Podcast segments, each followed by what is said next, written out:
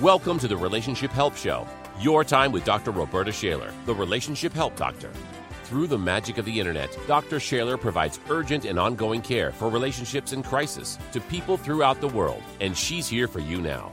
Whether you are experiencing a momentary blowup or the crazy making of life with a partner, ex, child, or parent who is relentlessly difficult, you'll get your questions answered and enjoy her expert guests. Settle in with Dr. Roberta Shaler now.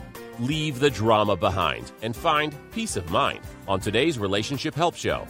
Here's Dr. Shaler.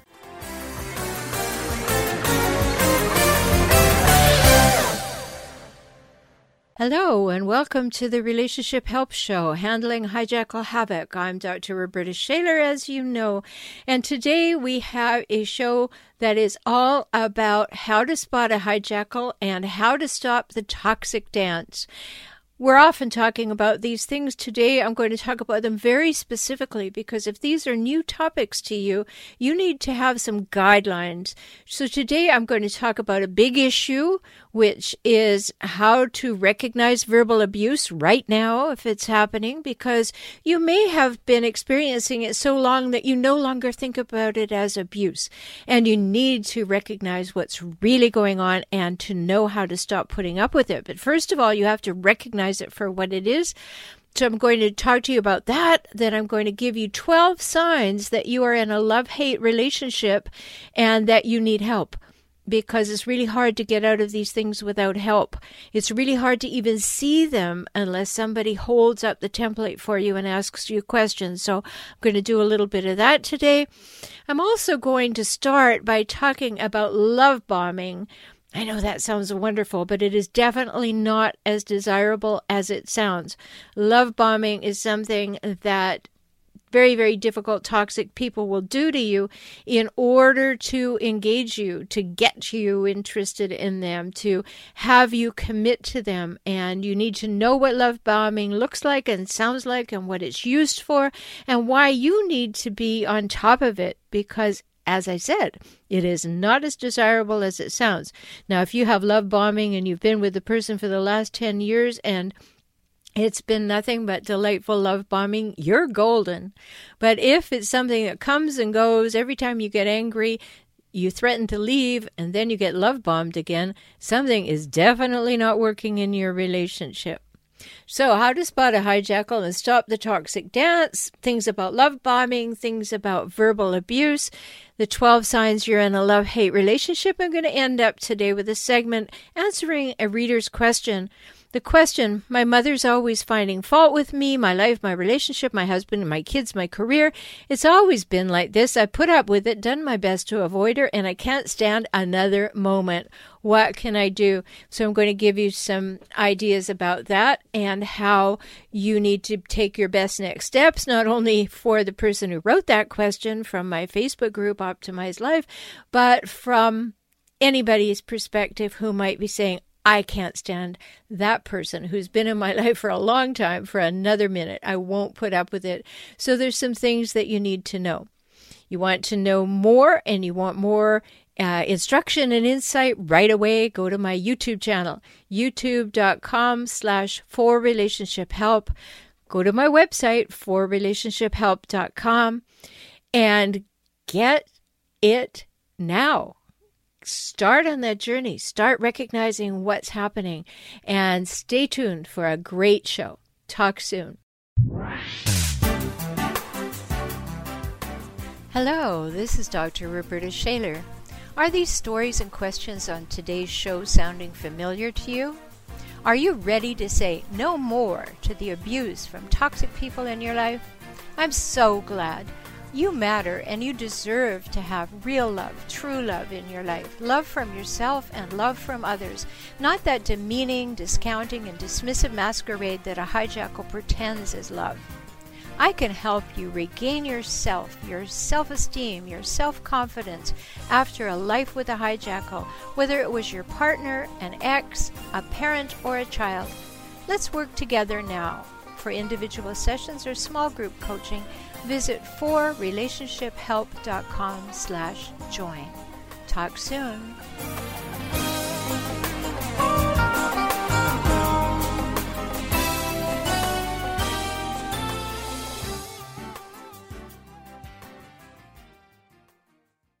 Love bombing. It sounds so great. It sounds like something you'd really want to have happen. That you just like to have love bombs exploding all around you and make you feel so celebrated and so excited. And that's the whole purpose. That's why difficult, toxic, and disturbing people engage in love bombing to just catch you off guard and make you feel so center of attention and so celebrated. And so I want to talk to you about love bombing because it's not as desirable as it sounds. And it's something that you really have to learn to recognize. Now, if you haven't been in a relationship for a while and someone comes along and they say, Oh, where have you been all my life? This is so wonderful. You're just the person I've been waiting for. Let's get married. I love you already. You may be hungry to hear those words. You know, back in the beginning of the chat room days, I'm talking the late 1990s, what I noticed in there was that people seemed to have a hunger for using terms of endearment. This is long before there was video chatting or anything at all or dating sites, but it was it was chat rooms. And people would just go in there and chat, and that's how they'd meet one another. And it really struck me when I checked them out for my clients and for myself too. At the time I was single, and I thought, wow, this is quite amazing. Like they hardly know each other. Then they go and they have a little private chat and they come back into the room and they're calling each other dear and honey and all of this. Such a longing to be in a partnership, to have some identification as being part of a couple. So somebody sees that you are looking for love and they happen to be a hijackal. And they see you as a target for their love bombing. And it's not as great as it sounds, as I said, because there are a lot of people who have done some love bombing. There are people like, uh, oh, maybe people you've heard of, like David Koresh in Waco, Texas, or Jim Jones in Africa, or even Charlie Manson. These people were love bombers. They would con their followers into doing anything that they said. They would build them up. They would get them to follow them. They would tell them to love everybody, and particularly them. And then there are other people who use love bombing, like pimps and gang leaders, to get you to join them, to be part of what they're doing. And they, they tell you they're just, you're just who they've been looking for, and they want you there. And, you know, it's not all bad. Of course not you want to be wanted, you want to be loved, you want to be liked, you want to be noticed. Someone comes along and does all that. It may seem like a bit of a bum's rush, but wow, you've been waiting for it. You're thirsty for it. And so you're hungry for it. And it seems like a great idea. But it's not such a great idea. It's too fast. You know, think about the way that you made a friendship with your best friend you didn't one day not know them, and then a week later they want to be your very best friend forever and ever and ever tell me everything. No, it, it grew over time as you began to trust each other and learn about each other, and you went slowly.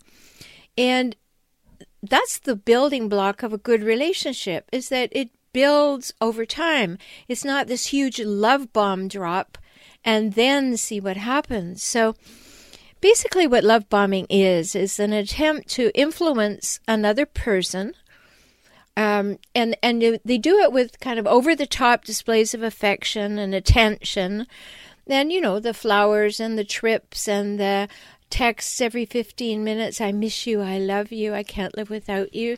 Um, but it's all that long romantic conversations, holding each other's gaze, talking about the future, engaging each other in the picture of what it could all be like. And it's that combination that really starts to get you drawn in. In fact, we have a word for that if you're with a hijackal to be hoovered in. It's like you're been vacuumed up and, and hoovered in. And in these days, when we've got 24 7 access to each other, we have a whole other thing going on. So, love bombing comes at you not just by the telephone or a sweet note or flowers, but text and social media and on and on and on. And it's not going well. You know, it's not going well if you happen to be with a hijackal. Sure, we want to feel good. We want to feel good about who we are, and we can't fill that need on our own alone. So somebody comes into our life and they make us feel good and they tell us they like us and approval and affection and attention. All great things. But that love bomber is doing it for a couple of reasons. First of all, she or he wants to get you. You know, it's a big gotcha. And the other thing is that that love bomber is somewhat insecure. So to boost their ego, they've got to go after um, a great catch, and so they, they go after somebody that they believe is is somebody that they would get some brownie points for absolutely getting to love them.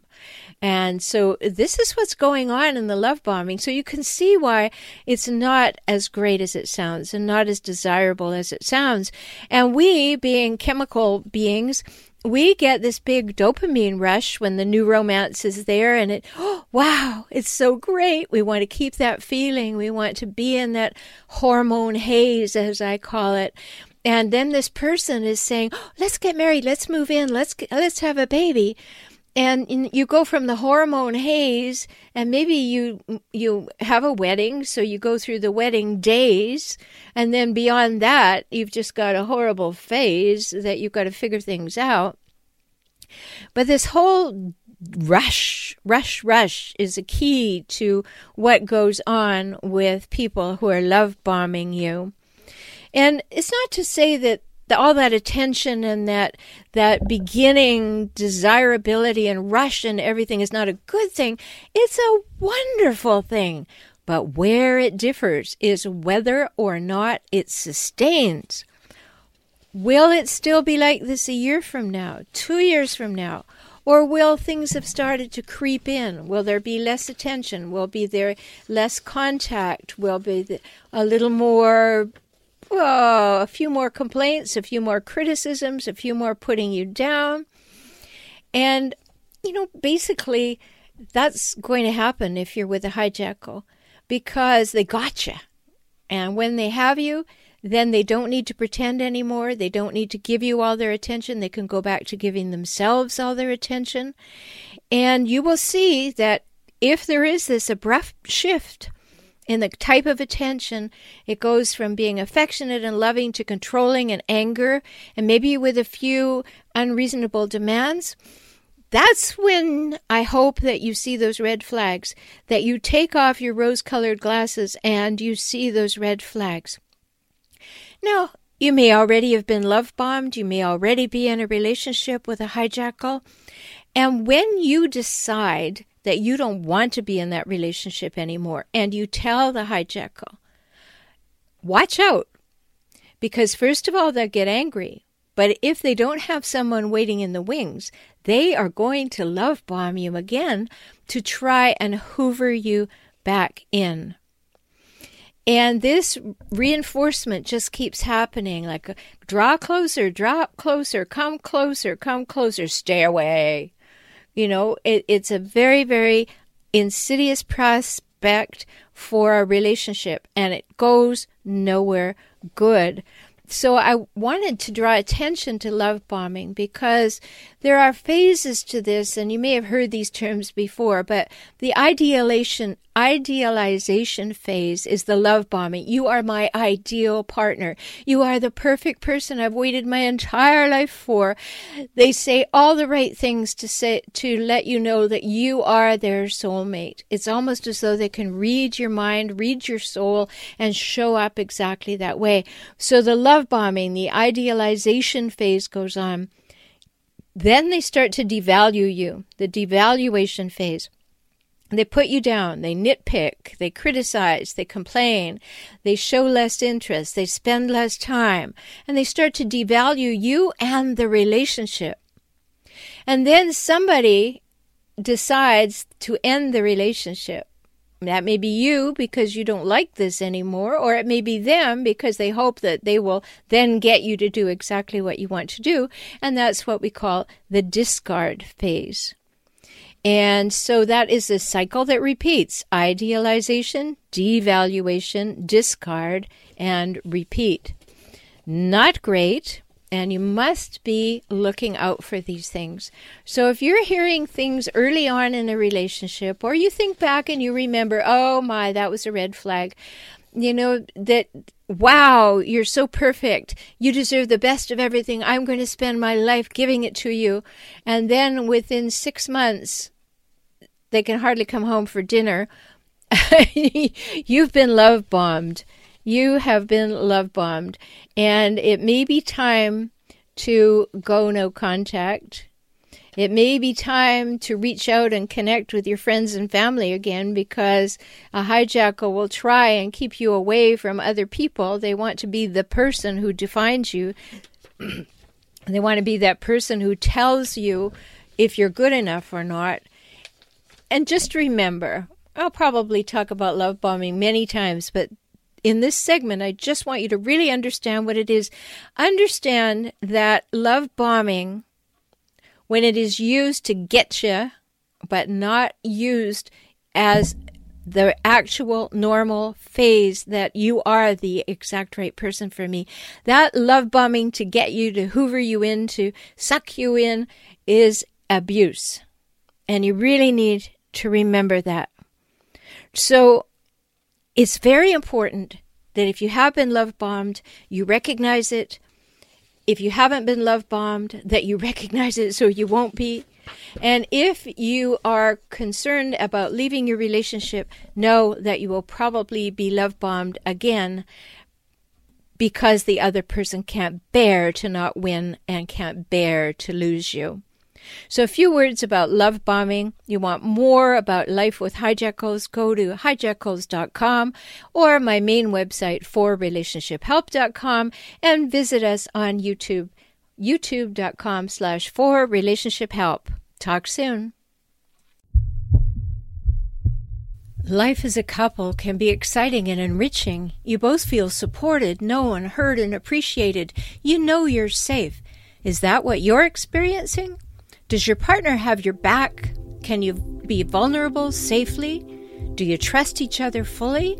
Would you say you are emotionally intimate? If not, things can get much better. I'm Dr. Roberta Shaler, and I work with couples just like you all over the world by video conferencing.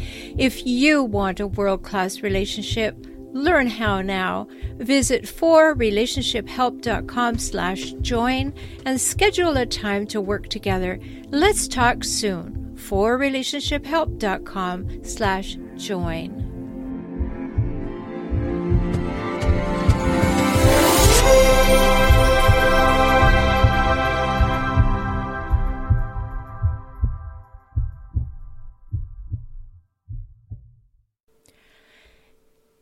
It's really important to know if you're with a hijackal. And yes, of course, you can go and get my free ebook at hijackals.com called How to Spot a Hijackal. But today I wanted to give you 12 signs. 12 signs that you're in relationship that is a love-hate relationship and you need help because we tend to put up with things for too long. We justify them, we rationalize them, we make excuses for them, and we take a lot on ourselves too. And rightly so, of course, we should think about our part in everything first. But often we are taking on way too much. So today I want to give you 12 signs that you are in that love hate relationship, that push and pull relationship that really indicate that you need help. So maybe when you met him, he seemed confident and charming and challenging and therefore really intriguing. But now he just seems like a jerk. Or maybe when you met her, she seemed mysterious, delightfully unpredictable, and she kept you guessing in an intriguing way. Now she just seems like an alien these love hate relationships seem funny, even romantic, on, only in the movies. but in real life, they'll wreak havoc on your health and your happiness. And once you're seriously involved with a relentlessly difficult person, a hijackal, you'll find yourself second guessing yourself all the time. And you'll be questioning your sanity, just trying to solve daily issues with your partner. And it's important to know that because of their early life situations, and maybe yours too, it's not that your partner won't play nicely with you. He or she can't.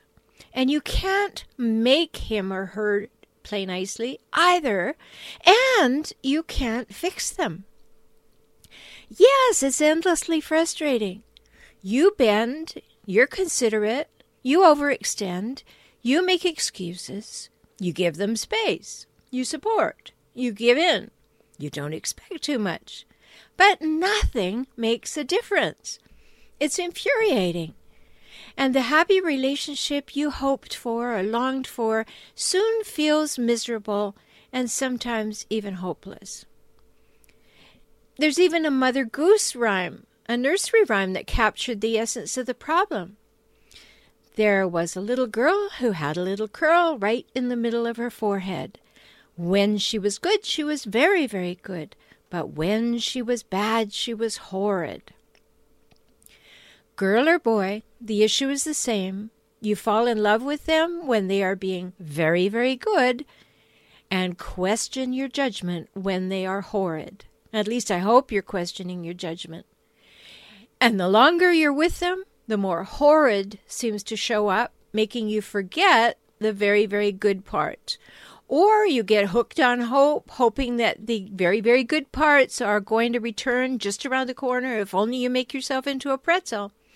And twisting yourself up like a pretzel to conform to the twisted expectations of your partner is crazy making.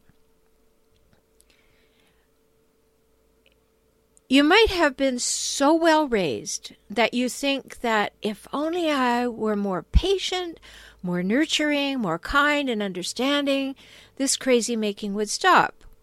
Or maybe you weren't well raised at all. Maybe you were raised by a hijackal and you turned yourself into that pretzel and thought that it was all your fault. So you look to yourself as the first source of the problem. That's always a great start. But in this case, when you're with a hijackal, it's time to stop that. You need to look squarely at these 12 traits I'm going to give you and see how many your partner has.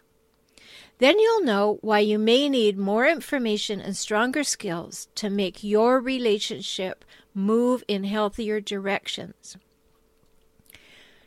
So, what do these chronically difficult, relentlessly difficult, disturbing, and toxic people do? These people I call hijackals. And remember, I call them hijackals because they will hijack your relationship and all for their own purposes. And then they'll just keep scavenging your relationship for more and more power and status and control. So here are the 12 things I want you to think about. If you have any of them, you need to really give your head a shake. So, number one, they make you question if you can trust them. Whoa. Okay. You want to trust people. I mean, obviously, that's the best way to be in relationship. But they make you question if you can trust them. You want to believe you're safe with them, but all too often you find that there are cracks in the foundation and you really question whether your trust is misplaced. They go so far as to make you feel like a bad person for not trusting them. But you know you can't. Number two, communication with them is vague at best. You just can't seem to ever permanently pin them down or pin them down to something. Everything is always in flux. Decisions you think you made together all of a sudden get changed or negated or twisted, and that leaves you twisting in the wind. Number three, they have no real interest in stopping the conflicts you have. In fact, they seem bound and determined to keep them going. And you're right. These people thrive on conflict. They create conflict and they want to keep things in a state of chaos. Number four, they really won't let you get close to them emotionally. As soon as you get too close, by their definition, they do something to break the connection. Yet, strangely, they'll tell you that you're the one who is emotionally distant. Does that sound familiar to you? Number five, they make it feel unsafe to talk about difficult issues and to disclose any vulnerabilities.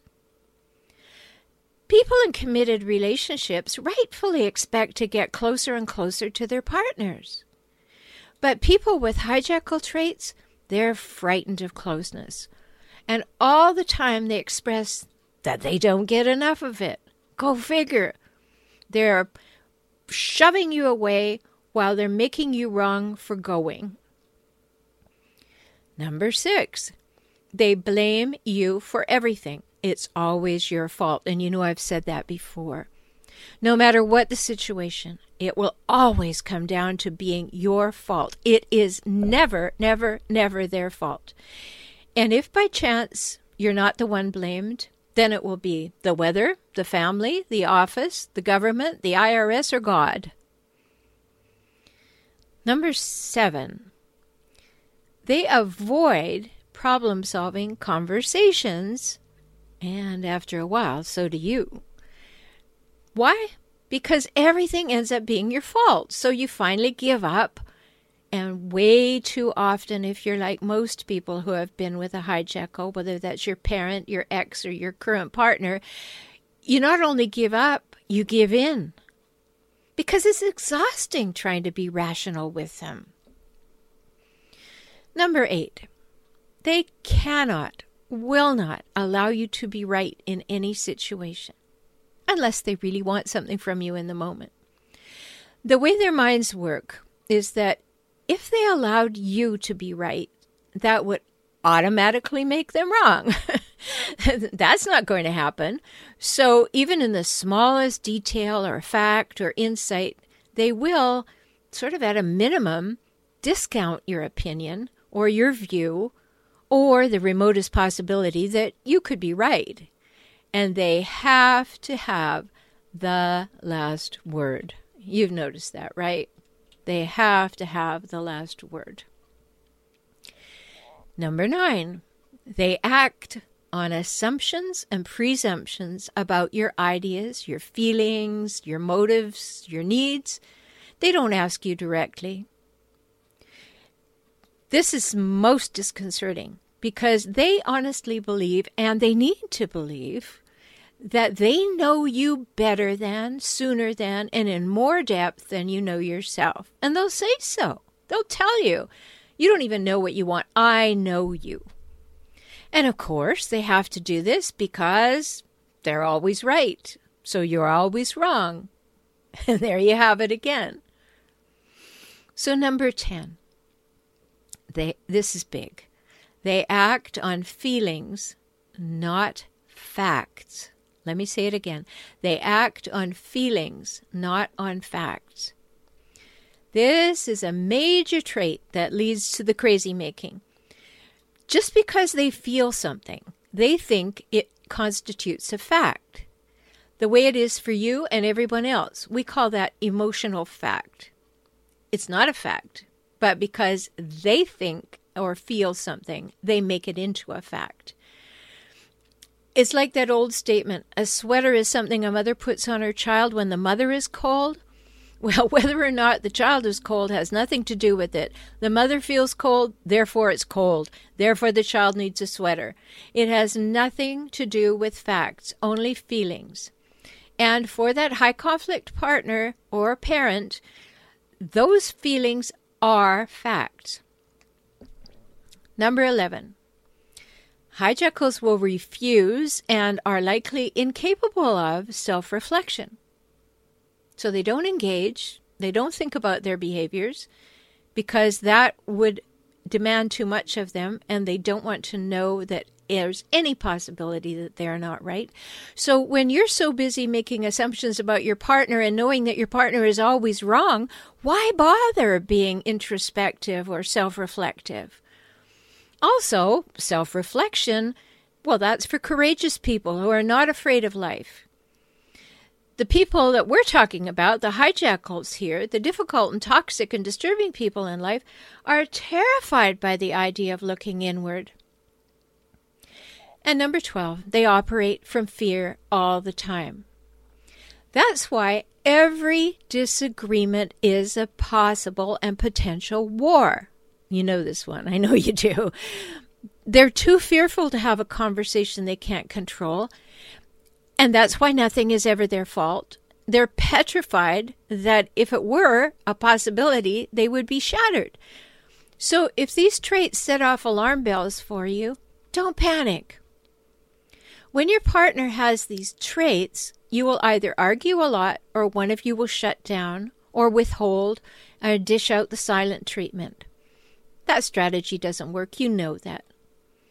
If you love your partner or your parent and you want the relationship to work, you'll need some expert help to shift your thinking, to move away from blame and establish some new patterns. Unfortunately, you'll have to be the one who changes first, and, and that's the only way you'll find out if it's possible. But I'm not advocating for a moment that you start behaving the way they do or doing what they want. Partners with these traits are living in fear and fighting for their lives. And these very real fears play out in repeated patterns, and even an argument about where to have to dinner is a must win situation for them. They develop these traits because early in their lives, they needed them to survive and they needed them for defense mechanisms. That's why they can't play nicely. It's not that they won't, it's not just that they won't, they can't. So, if you're in a committed relationship with a hijackal, a relentlessly difficult person who has the traits that I've been talking about today, don't despair. I've helped many clients move from pain to possibility, even though their partners didn't do much changing. But when you do the work, you will find out what is really okay with you. You'll find out what's possible in the relationship, and you'll be better for it, and you'll understand yourself and relationship dynamics in new ways. Crazy making behaviors may still persist, but you can put an end to second guessing yourself and questioning your, your sanity. And that's really important. And that's why I really want to invite you to work with me most people do not understand hijackals. So when you go to another professional, they will not understand these dynamics. And that can end up with you being rewounded. So make sure that, that you think about getting good help from somebody who's been there, done that, and has has the life story and the professional experience and expertise to help you because these crazy making behaviors, as I said, may still persist, but we need to put an end to you second guessing yourself and questioning your sanity. Because underneath, your hijackal still is confident and charming. She still is mysterious and delightful, but you need help because you can't do it on your own. And divorce is not the only answer, but it may be. And you need help to figure that out. So,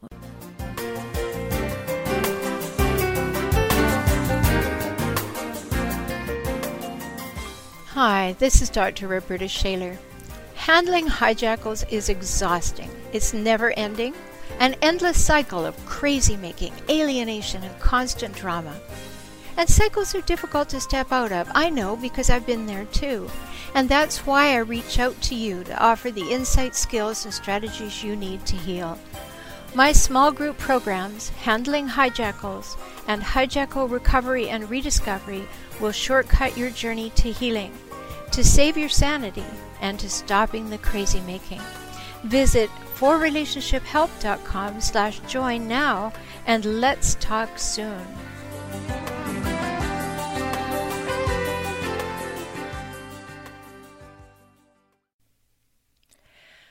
Verbal abuse. Did it happen to you? This is Dr. Rhoberta Shaler, the relationship help doctor, and many people have been verbally abused when they were children. That might be you. Think about it.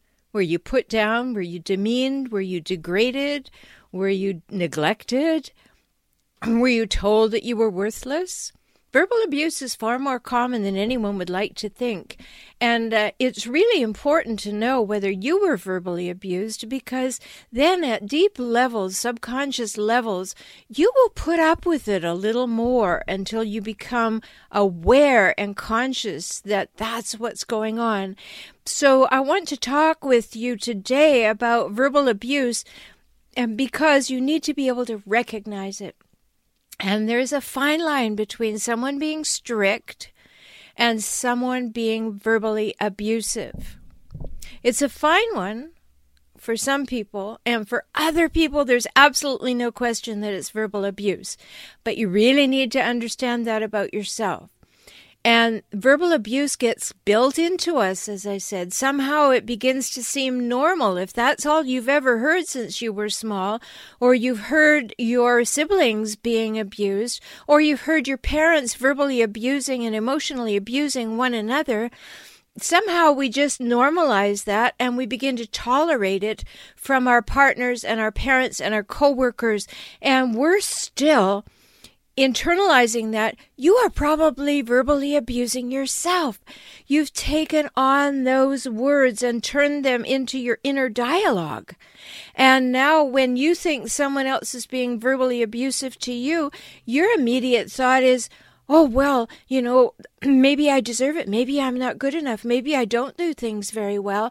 And you find it acceptable. And I want to change that for you today really want you to wake up and listen to what is actually being said to another human being or what has been said to you, which surely should not have been. So, when you've been verbally abused, a few things happen. You may repeat the abuse, either to somebody else or to yourself, as I said. Or you may live in fear and then you'll become a people pleaser, taking whatever other people hand out to you, thinking that's what you deserve. And sometimes when you really come to recognize this, and I hope that moment is right now, you'll get some help to become your own person, living your own values and vision for your life, and take back your life. Do not allow anyone to verbally or emotionally abuse you. We'll talk about emotional abuse on another segment, but let's just get back to verbal abuse. If you've gotten used to it, you may not even hear it anymore. So let's get that figured out and sorted. So, all of those things, you repeat the abuse, you live in fear and become a people pleaser, or maybe turn yourself into a pretzel, or you get some help and you get back on track and you discover who you are without all of that baggage. That's what I help my clients to do. I'd love to help you do it. If that interests you, go to 4relationshiphelp.com. But all of those things did not include being verbally abusive to yourself or anyone else, particularly not to your children. Being verbally abusive gives the abuser a sense of power over someone. You know that. It's been well defined. Um, I want to read you a little thing from the National Domestic Violence Hotline where they're talking about being verbally abused by a partner but it applies to any relationship. And they said abuse is a repetitive pattern of behaviors to maintain power and control over an intimate partner. These are behaviors that physically harm, arouse fear, prevent a partner from doing what they wish, or force them to behave in ways they do not want. Abuse includes the use of physical and sexual violence, threats and intimidation, emotional abuse, and economic deprivation. Many of these different forms of abuse can be going on all at the same time. Wow, that's scary. I mean, did you really hear that? Physical harm, arousing fear, preventing a partner from doing what they want to do, forcing them to do things they don't want to do, threatening them with physical or sexual violence, intimidating them, and depriving them of the money that they need to live. That's just scary, and it's far more common than you think or you may want to think. My mother was both verbally and emotionally abusive. Did I know that when I was a kid? Yes. I didn't have a name for it. It just felt really bad. And I hated the way she constantly put me down and found daily things. Sometimes it seemed like minute to minute or hourly things to criticize. And one of her best moves was how often she told me she never wanted kids. There's no question why I'm an only child, right? So even though it felt all wrong as a child, just like you, I was powerless to define another way of thinking about myself than what my mother was serving up.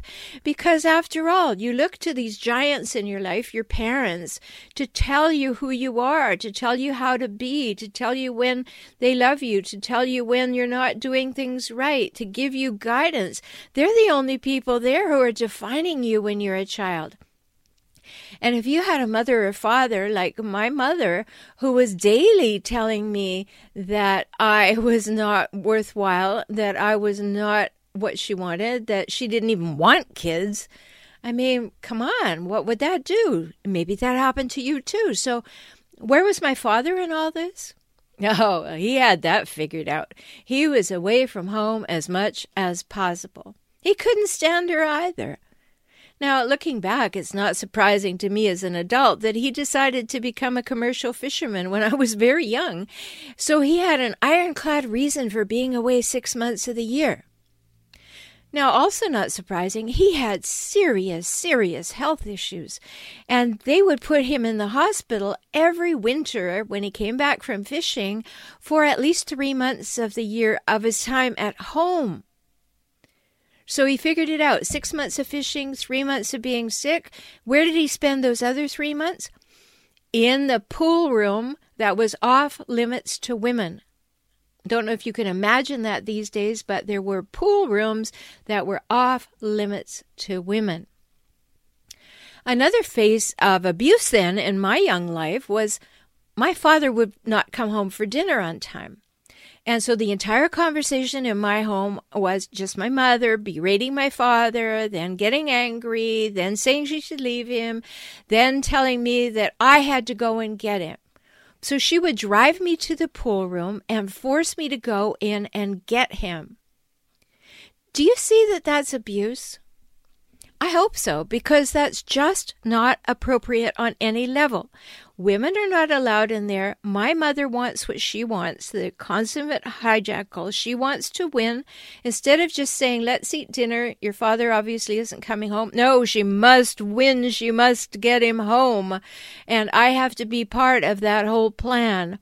Now, you're not supposed to be female and go into that place, so I am scared to death. I look in the windows. I hope to catch the eye of one of my father's friends. Eventually, I would have to open the door a little bit and then try to catch the eye. It was awful. So, that is abuse too. So, none of us are alone in this, although most of us have felt and may still feel very alone. The Center for Disease Control and Prevention's 2010 December edition of their morbidity and mortality weekly report. Don't you love that, where you find this stuff? But they said about a quarter, this is 2010, about a quarter of the more than 26,000 adults surveyed reported experiencing verbal abuse as children, and nearly 15% had been physically abused, and more than 12%, more than 1 in 10 people, had been sexually abused as a child. Almost one in five respondents, 19.4%, had lived as a child with someone who was depressed, mentally ill, or suicidal. Or, I would add, was a hijackal.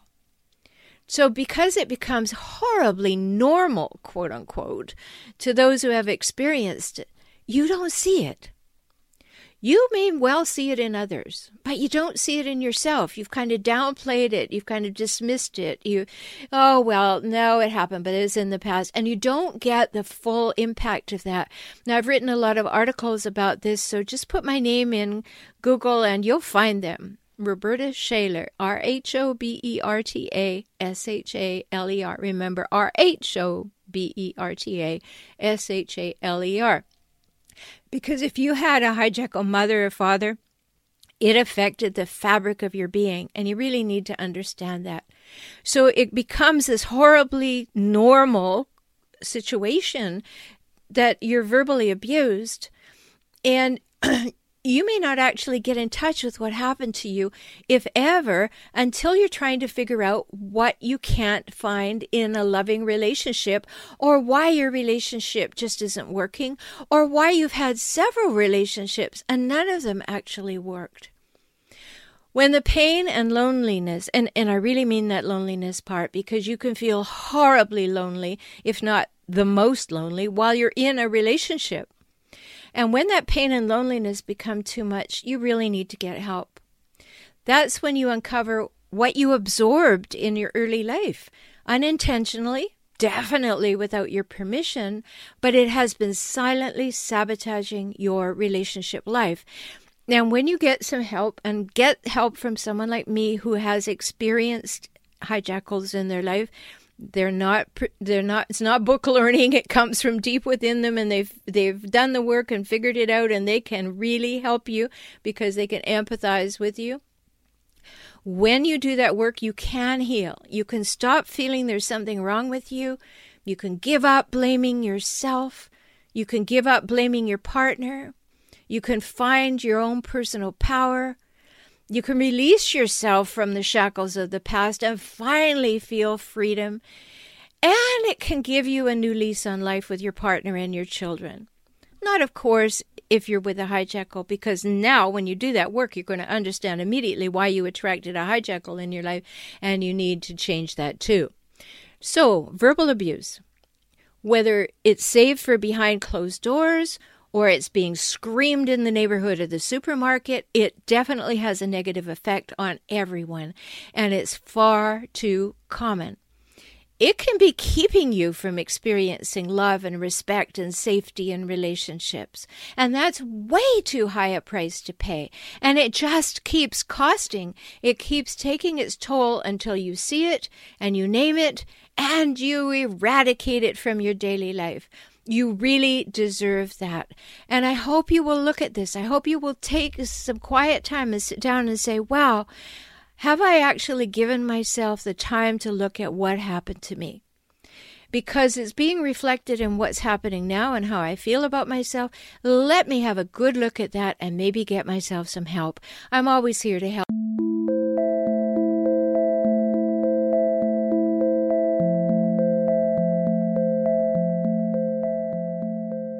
No matter what's happening right now, life can get better. If you have a good relationship, it can become great. If your relationship is in trouble, we can find a solution. The good news is that it's in your hands to start. The not so good news is that it takes time, new insights and skills, and a whole bunch of willingness. But who would settle for less? Not you, right? Good. You want to feel seen, heard, known, accepted, and appreciated. You want honesty, safety, trust, respect, and reliability too. Read my book, Kaizen for Couples, available for download at couplesbook.com. Start there, and let's talk soon.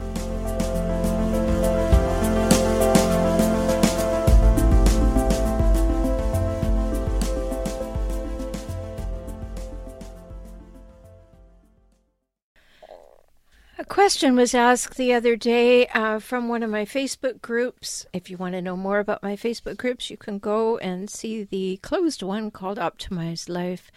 Um, and a question was asked, and here it is My mother is always finding fault with me, with my life, my relationship, my husband, my kids, and my career. It's always been like this. I've put up with it and done my best to avoid her. I can't stand another conversation. what can I do? Well, my goodness, it's obviously been going on for a long time. If you've had a life, a relationship, a husband, kids, and a career, and you're still putting up with it. Um, so I'm really welcoming you to waking up to the fact that you deserve to have a different relationship with your mother if she is always finding fault with you and you don't believe that that fault is actually warranted in any way or warranted any more than it is in any normal relationship, then you may be onto something. Your mom may have a personality that is simply geared to finding fault, needing someone to blame, or needing to win. You know, she has to be right. She's got to be in control. She has to be the one who knows. She's the one who makes the decision. She tells you who you are. Now, that's a big deal. Does that strike you at all? Does your mother try to tell you who you are?